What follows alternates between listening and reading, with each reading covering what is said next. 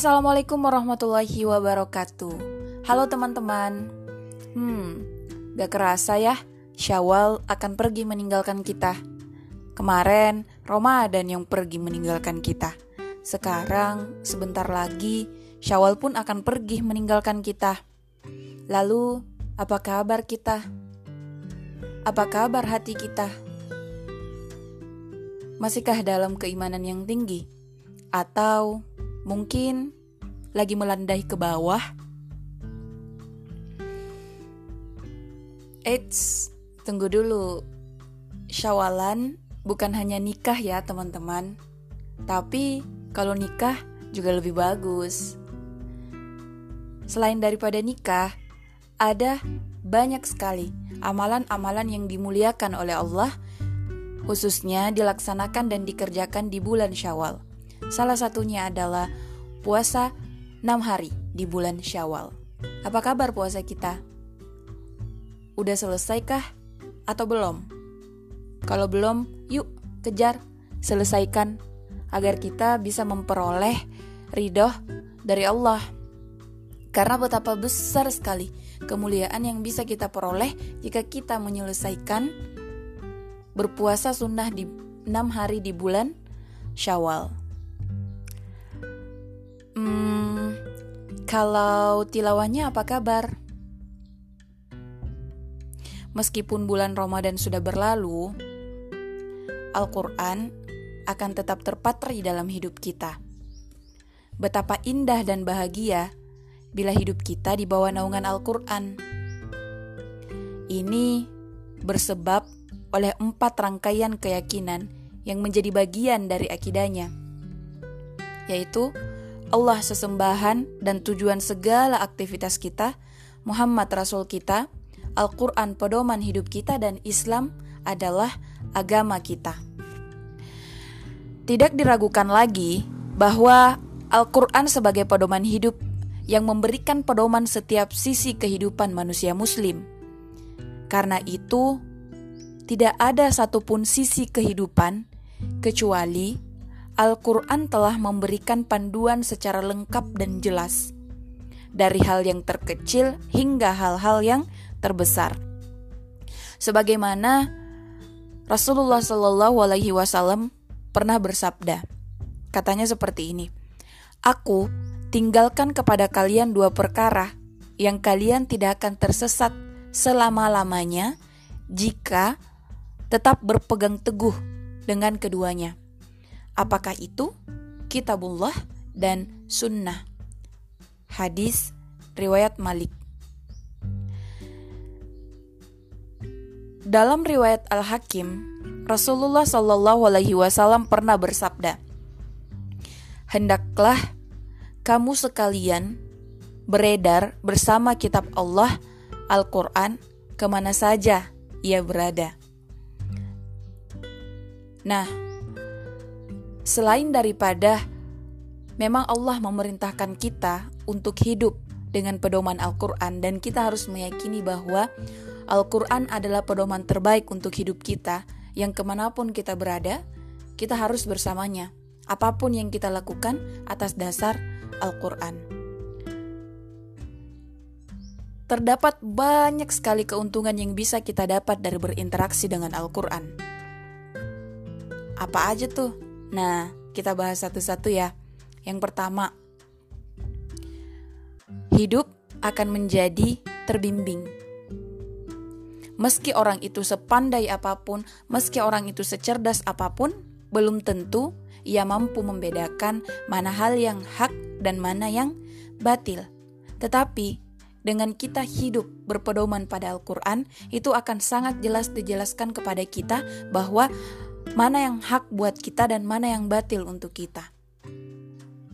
Kemudian, keuntungan yang kedua, mampu mengatasi segala persoalan. Ah, masa iya?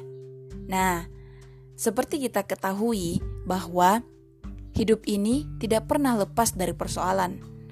Jika Al-Quran dijadikan sebagai panduan hidup, maka ia akan mengantarkan seorang manusia menjadi takwa. Nah, Ketakwaan itulah yang akan membuatnya mampu mengatasi segala persoalan hidup. Ini jelas ya, dijelaskan dalam Quran Surah At-Talaq ayat 4. Yang ketiga, kehidupan akan menjadi bersih. Nah, kita sering mendengarkan bahwa manusia itu lahir dalam keadaan fitrah atau suci. Tetapi, jika tanpa panduan Al-Quran, kehidupan akan menjadi kotor jiwanya, kotor pikirannya, dan juga Betul sekali, dan kotor perbuatannya. Ini jelas juga disebutkan oleh Allah dalam Quran Surah Al-A'raf ayat 96. Apalagi nih ya, selanjutnya keuntungan kita berinteraksi dengan Al-Quran. Yang keempat ya, mampu menyelesaikan hidup ini berhadapan dengan berbagai macam kesulitan. Mampu menghadapi segala berbagai macam ke kesulitan di hidup ini ya. Dengan berpegang teguh pada Al-Quran, manusia akan menjadi takwa dan ketakwaannya akan membuatnya mampu mengatasi masalah hidup karena memang sudah dijanjikan oleh Allah bahwa barang siapa yang bertakwa kepada Allah, niscaya Allah akan membantunya. Keuntungan yang kelima, terjaga kebersihan orang yang hidup dalam naungan Al-Quran akan membiarkan dirinya jauh dari maksiat, kebersihan yang zahir dan batil. Karena karena Allah sangat suka orang-orang yang bersih, bersih pakaiannya, bersih hatinya, dan juga ahlaknya. Allah telah menyebutkan di dalam Al-Quran Surah Al-A'raf ayat 96. Bunyinya, Jikalau sekiranya penduduk negeri-negeri beriman dan bertakwa, pastilah kami akan melimpahkan kepada mereka berkah dari langit dan dari bumi. Tetapi mereka mendustakan ayat-ayat kami. Maka kami memberikan mereka siksaan sesuai dengan apa yang mereka perbuat. Quran Surah Al-A'raf ayat 96. Nah, ini sudah jelas banget ya teman-teman. Gimana besar banget keuntungan jika kita membiasakan diri untuk terus berinteraksi dengan Al-Quran, menjadikan Al-Quran sebagai pedoman hidup kita dalam berkehidupan.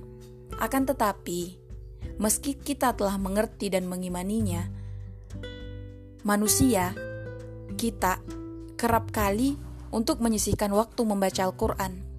Terlarut dalam rutinitas keseharian, Al-Quran jadi sering terlupakan.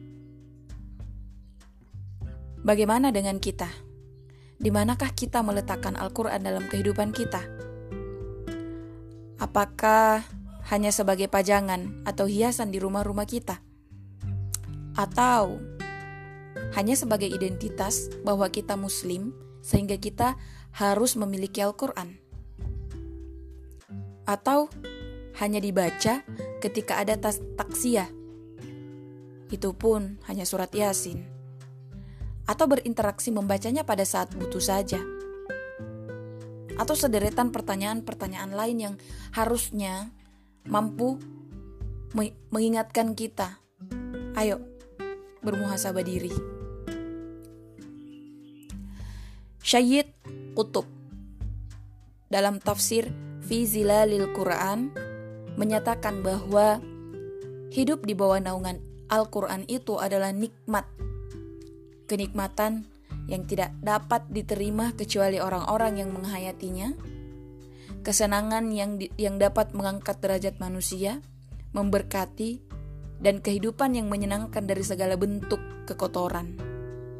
Hidup dalam naungan Al-Quran berarti juga selalu berinteraksi dengan Al-Quran, baik dengan cara tilawah atau membaca, tadabur, memahami, hifz, meng menghafalkan, tanfits, mengamalkan, talim, mengajarkan, tahkim, menjadikan sebagai pedoman dan rujukan hukum. Seberapa besar intensitas kita dengan Al-Quran tentu sesuai dengan kemampuan kita masing-masing. Di sisi mana kita mengambil interaksi dalam Al-Quran sebagai bukti hidup kita di bawah naungan Al-Quran? Seringkah kita membacanya? Seringkah kita mentadaburinya? Berapa ayat yang sudah kita hafal? Ayat-ayat yang sudah kita hafal, apakah kita sudah mengamalkannya? Ayat-ayat yang sudah kita pelajari, apakah sudah kita mengamalkannya? Satu ayat yang kita tahu dalam Al-Quran, apakah sudah kita mengajarkannya? Pertanyaan-pertanyaan itu kemudian ada di jawaban diri-diri kita masing-masing. Kemudian lebih jauh, Al-Quran ini akankah menjadi saksi dan penolong kita kelak di padang mahsyar? Ini tergantung dari seberapa sering intensitas kita dengan Al-Quran di dunia. Ayo, kita berbenah